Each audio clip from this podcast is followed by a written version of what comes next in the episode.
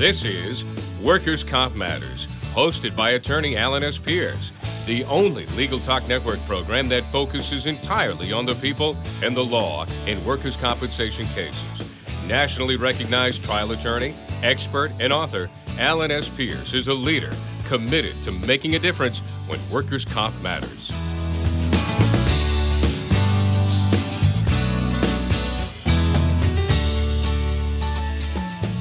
Welcome to another edition of Legal Talk Network and Workers' Comp Matters. My name is Alan Pierce, and the question we're going to be talking about today is actually a title of a paper written by our guest. The title is An Ongoing Debate, Whether Student Athletes Should Be Considered Employees Entitled to Workers' Compensation. As I mentioned, I'm Alan Pierce. I'm a workers' compensation lawyer, and our guest today is Taylor O'Toole. Before I introduce Taylor to our audience, I want to remind our listeners that this podcast here on the Legal Talk Network is brought to you by CasePacer.com, Case Management System for the Busy Trial Attorney. To learn more, go to CasePacer.com and also PINow.com. If you need a licensed private investigator wherever you are in the country, go to PINow.com for your investigative needs.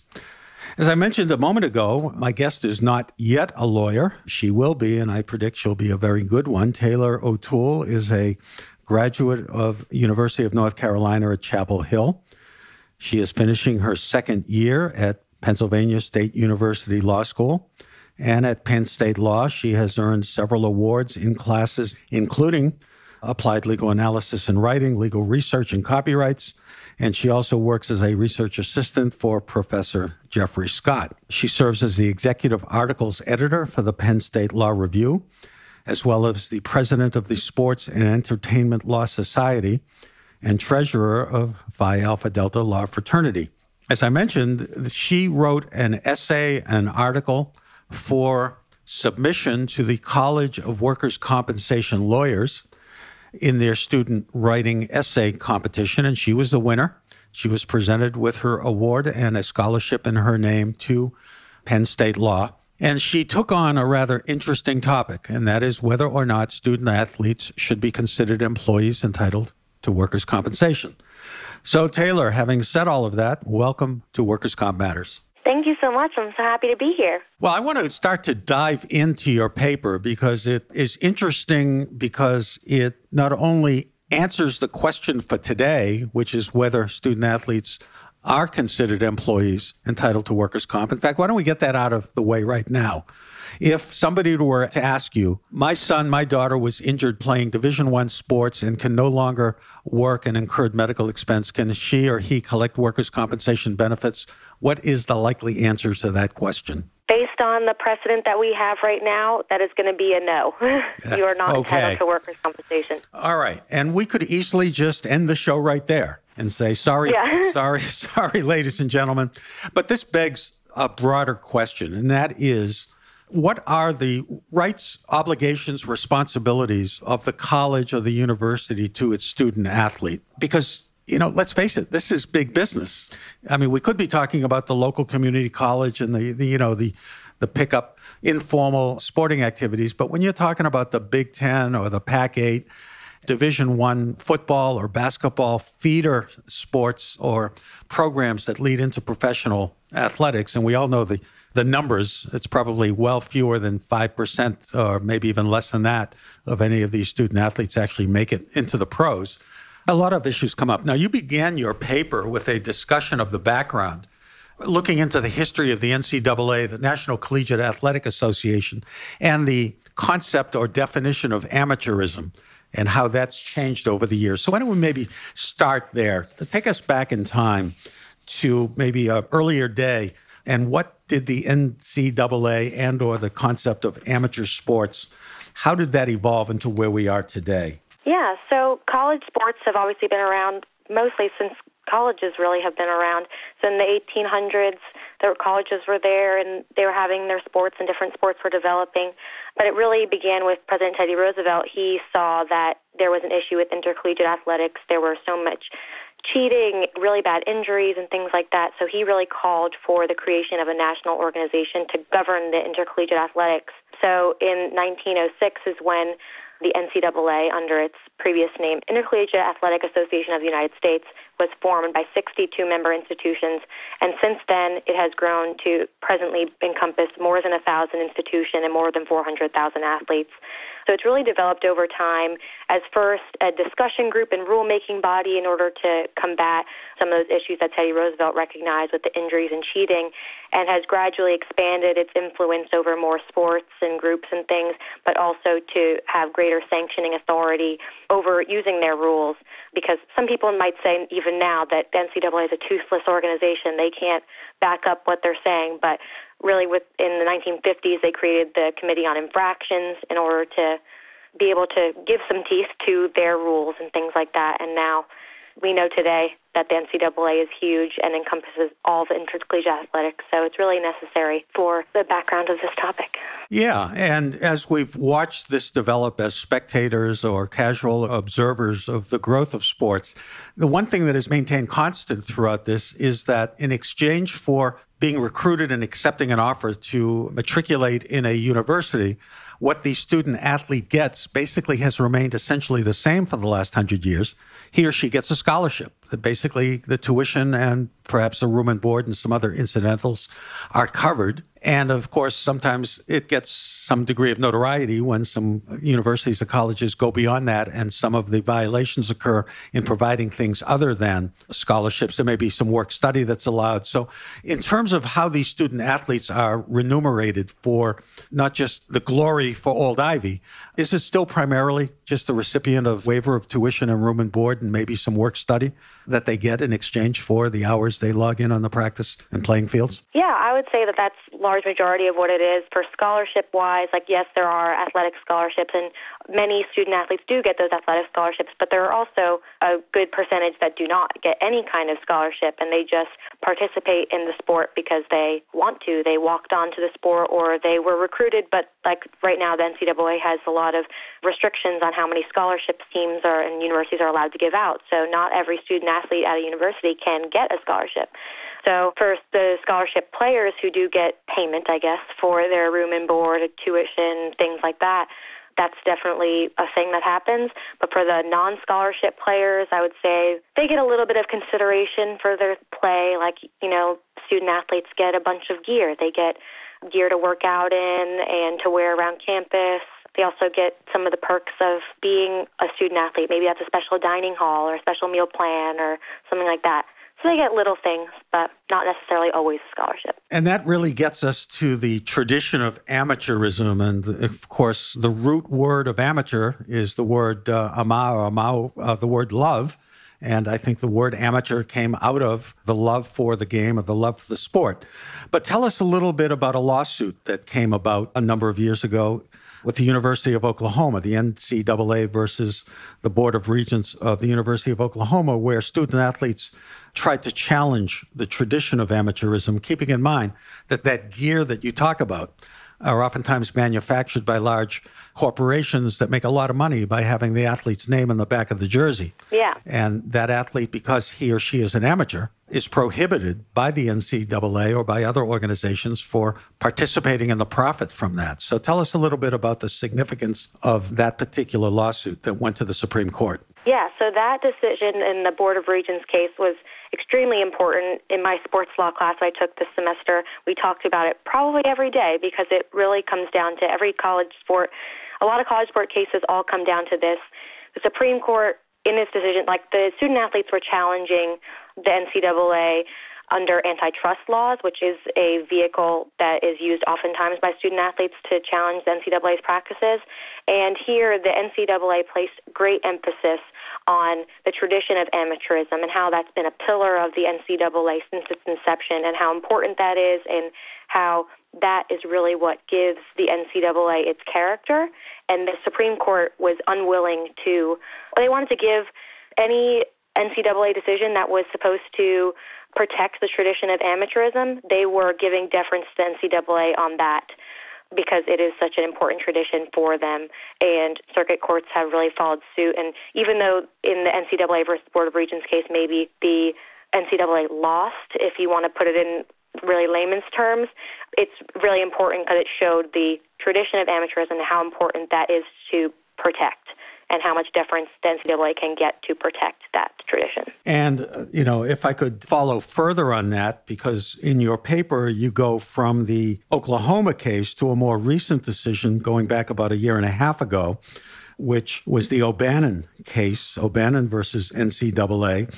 And in that case, tell us about the underlying facts. What were the student-athlete plaintiffs seeking compensation for in the O'Bannon case? Yeah, so in the O'Bannon case, the student-athletes were looking for compensation for the use of their name, image, and likeness in video games.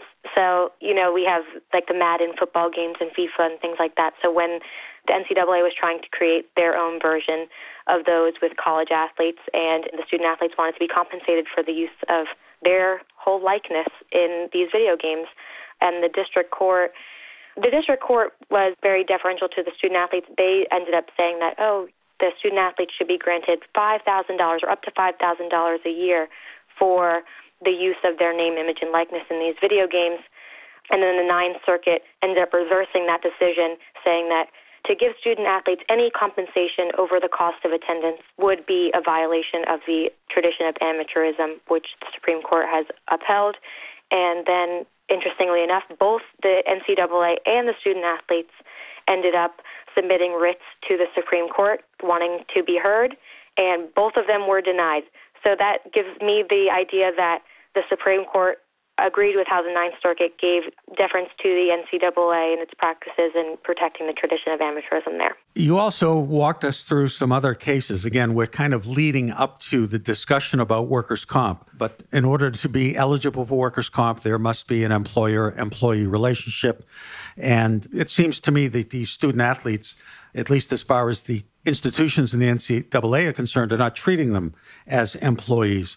So this was tested again under the Fair Labor Standards Act. There was also, was there not a question there as to whether these student-athletes should be considered employees for labor standards, not just workers' compensation, but other rights that come to people that produce a labor for which somebody else profits? So tell us a little bit about what the Seventh Circuit also did in 2016 under the Fair Labor Standards Act. Yeah, so the Seventh Circuit found that the tradition of amateurism, again, was to be a very significant factor in determining that student-athletes were not employees under the Fair Labor Standards Act. And they said that although amateurism isn't explicitly accounted for in the economic realities test that they used, that the tradition of amateurism should be taken into consideration when making that determination for many of the reasons I stated earlier with the Board of Regents case especially. Mm-hmm. And again, in terms of athletes organizing under the auspices of the NLRB, or the National Labor Relations Board, talk to us a little bit about the Northwestern University football players' attempt to utilize the NLRB by petitioning that board to be considered employees of Northwestern University. Yeah, so the football players at Northwestern University wanted to be considered employees so that they could unionize, and the NLRB ended up denying their petition to be considered employees for the institution. From what I understand about the case, it seems like the NLRB really didn't want to get involved because their initial regional director issued the decision finding that Northwestern football players that received scholarships were employees. And then the NLRB granted review of the decision, and then subsequently the NLRB received an influx of briefs arguing that the NLRB should consider its discretion in declining the jurisdiction over this case, and they ultimately agreed with that by saying that they didn't really want to get involved because it would just create a massive instability in the labor relations if they were to do that, considering that Northwestern is a private institution, one of only less than 20 in the football bowl subdivision, with the Division I football bowl subdivision. So their decision would only affect those private schools, and it would just cause massive havoc, really, to make a decision based on just these private school scholarship-receiving football players when it could have implications over many. I'm glad you mentioned that because I never appreciated the legal distinction in this context of employment law or labor law between the public university and a private institution. And that seems to be one of the major factors here, is the public nature of a state institution funded by taxpayers as opposed to a private institution. Before we go to a break and really start to focus on the workers' comp aspects of this, tell us what, if anything, that the student athlete has to sign, or what writings are there for either he or she to accept a scholarship or participate in an NCAA activity that might somehow delineate their rights or obligations or limitation of their rights. Are there forms that they do sign that certify or indicate what their legal status is? Yeah, so the NCAA manual, which you can imagine is very thorough, very long and thorough, requires that a student-athlete sign a student-athlete statement at the outset of every season. This certifies their eligibility while they put information about ethics, recruiting, financial aid, amateurism. They give all this information in the student-athlete statement, and they sign at the bottom of every page in order to certify that that information is correct and that certifies that they are eligible to participate in that coming season. So it really binds them to not only what they told the NCAA and their university is true, but also that they have read and understood the manual, which could be difficult, seeing as how big and comprehensive it is. Right. So let's sort of take a member of a women's softball team for a Division I school, and she gets significantly injured in a game. She's a scholarship student. She's on a full boat scholarship. She gets hurt. Her softball career is ended. She incurs medical expense. And let's assume she has an injury that will linger or impact her ability to earn wages, even in a non-softball activity. What happens to her? Does she lose her scholarship? Are her medical bills covered? Are they covered so long as she's a student? What happens to that individual that gets hurt on the playing field for Old Ivy? Yeah, so from what I understand, first, she would not lose her scholarship for that year, because the NCAA has placed a number of safeguards in the manual which prevent, minus a couple of exceptions, prevent you from losing your scholarship within that year of if you get injured, like the softball player in our example, or if you get suspended from the team for another reason or anything like that, you would maintain your scholarship for at least that year. I assume that there are other ways in order for her to try to keep it for more than just that year, maybe by becoming a manager of the team or something like that. And then it all kind of depends. Like, you know, the NCAA has a number of insurance programs in place where you are eligible for them based on certain characteristics that you might have. So the catastrophic insurance program is for someone who is catastrophically injured. Usually that means some kind of disability or something long-lasting. So that is an option that's by the university, so that would help cover some of the medical bills and things. And then if she was a exceptional student-athlete, so then there's the Exceptional Student-Athlete Disability Insurance Program, typically is reserved for football players, baseball players, men's and women's basketball players, and men's ice hockey players. It's typically reserved for those student-athletes who are anticipated to be recruited by a team within the first or second rounds of their respective drafts. But if she was such an exceptional softball player that she was potential to go to the Olympics or have a professional career as a softball player in whatever capacity that might be, she might be eligible for this Exceptional Student-Athlete Disability Insurance, which if she were to have signed up for that and gotten injured, it would not only cover her medical expenses at the time and future medical expenses, but also protect her for future loss of earnings as a professional athlete due to that disability. So we're really talking about a small subset of even college athletes. We're talking about the exceptional, the first stringers who are likely to be drafted. At this point, I think we're going to take a short break. And when we come back, we are going to continue our discussion with Taylor O'Toole. CasePacer is the leading practice management software for today's workers' comp and plaintiff's attorney. Named one of the fastest growing companies in America by Inc. magazine, we've given attorneys and their staff the ability to work from anywhere on any device. By automating workflows and streamlining non-revenue generating tasks, CasePacer enables firms to grow their practice at minimal cost. To see CasePacer in action, contact us today at CasePacer.com. Does your law firm need an investigator for a background check, civil investigation, or other type of investigation? PINow.com is a one-of-a-kind resource for locating investigators anywhere in the U.S. and worldwide. The professionals listed on PINow understand the legal constraints of an investigation, are up to date on the latest technology, and have extensive experience in many types of investigation, including workers' compensation and surveillance. Find a pre-screened private investigator today. Visit www.pinow.com. And welcome back. Workers' Comm Matters on the Legal Talk Network with our guest Taylor O'Toole, talking about the broader issue of student athletes and what happens to them if they get hurt at work or if they seek to be somehow considered more than just a student athlete, but an employee or in some other category of relationship to their institution. This is, however, a workers' comp-themed show. And at the outset, of course, Taylor told us that under current case law, there is yet no precedent for an injured athlete injured in the scope and course of athletic pursuits for his or her university to be covered under workers' comp laws. But that's not for lack of want of trying. Is that correct, Taylor? People have tried? Oh, yes, definitely. People have tried. All right. And what are the theories? Why don't we run down the theories thus far unsuccessful that proponents of covering these athletes under workers' comp laws, how did they advance their argument? Yeah, so obviously workers' comp laws are state-specific, so I'm just going to talk more generally about what courts have found or not found to be persuasive. So first being the right to control. Courts have really found this to be very important, and a lot of proponents of finding them to be employees would point to the really regimented, strict, and time-consuming schedules that student-athletes that are required of them or seemingly required of them.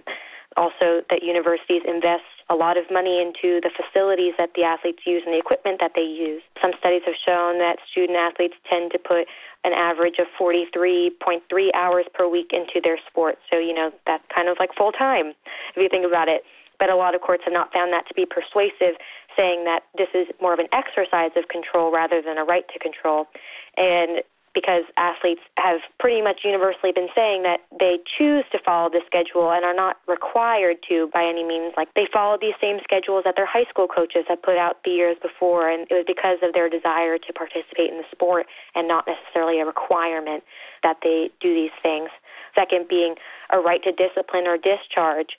So proponents of finding them to be employees have pointed to that coaches regularly discipline the student-athletes, whether that be things like running sprints or, other things that they might do, and they can discharge players if they don't follow the coach's rules. But courts, again, have not found that to be persuasive because, like I had mentioned before, the NCAA has safeguards in place that oftentimes prevent the universities or coaches from terminating the scholarships that they have. So it's not really much of a punishment if they're still getting the scholarship and the theoretical benefit of being a student-athlete, that they don't have to do the work. Another one being payment of wages and dependents. I find this one to be a little bit more on the fence personally, just because it depends largely on what the state considers to be wages, on whether they would think the scholarship would fall under wages or not.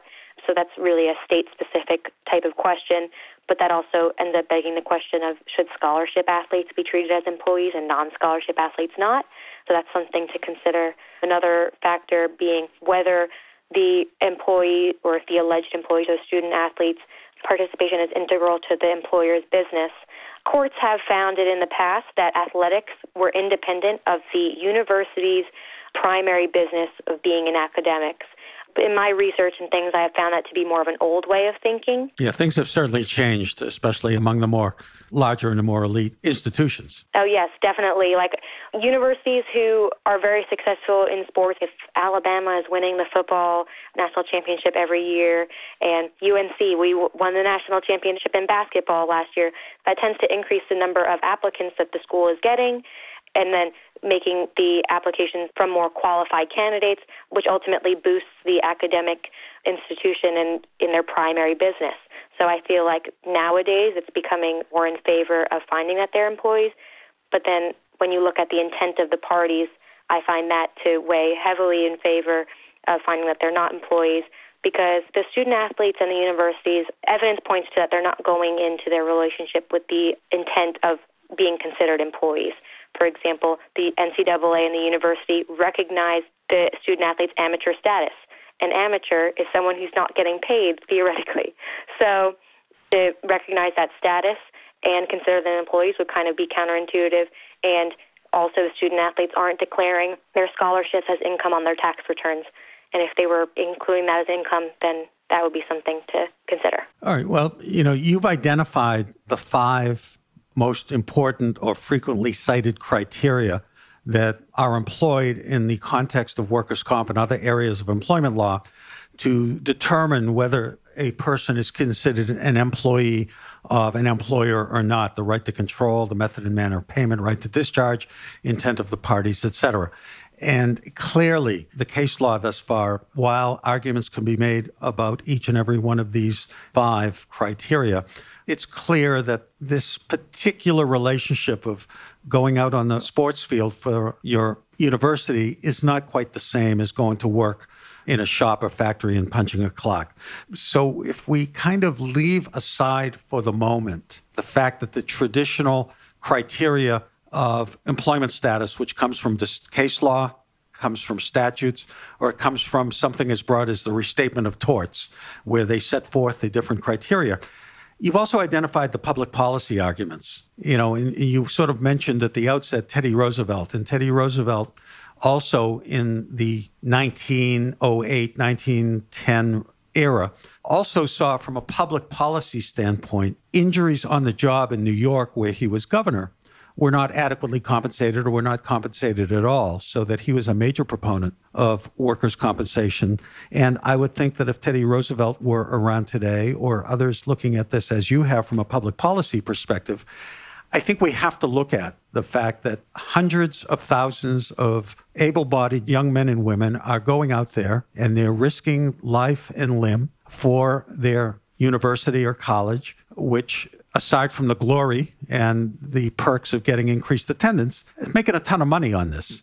So from a public policy perspective, kind of lead us through what we should be looking at. If not workers' comp, should there not be some other better mechanism of treating this student-athlete who suffers the misfortune of simply getting hurt, doing something that he or she loves, but also doing it for the benefit of, you know, this bigger institution? Yeah, I personally think at that point it becomes a matter of civil liability and trying, if it was some error on the part of the coaching staff or other agents of the university that could have led to a tragic incident or injury or something like that, then it becomes a case of maybe they can receive some kind of compensation via negligence claims or other torts in order to do that.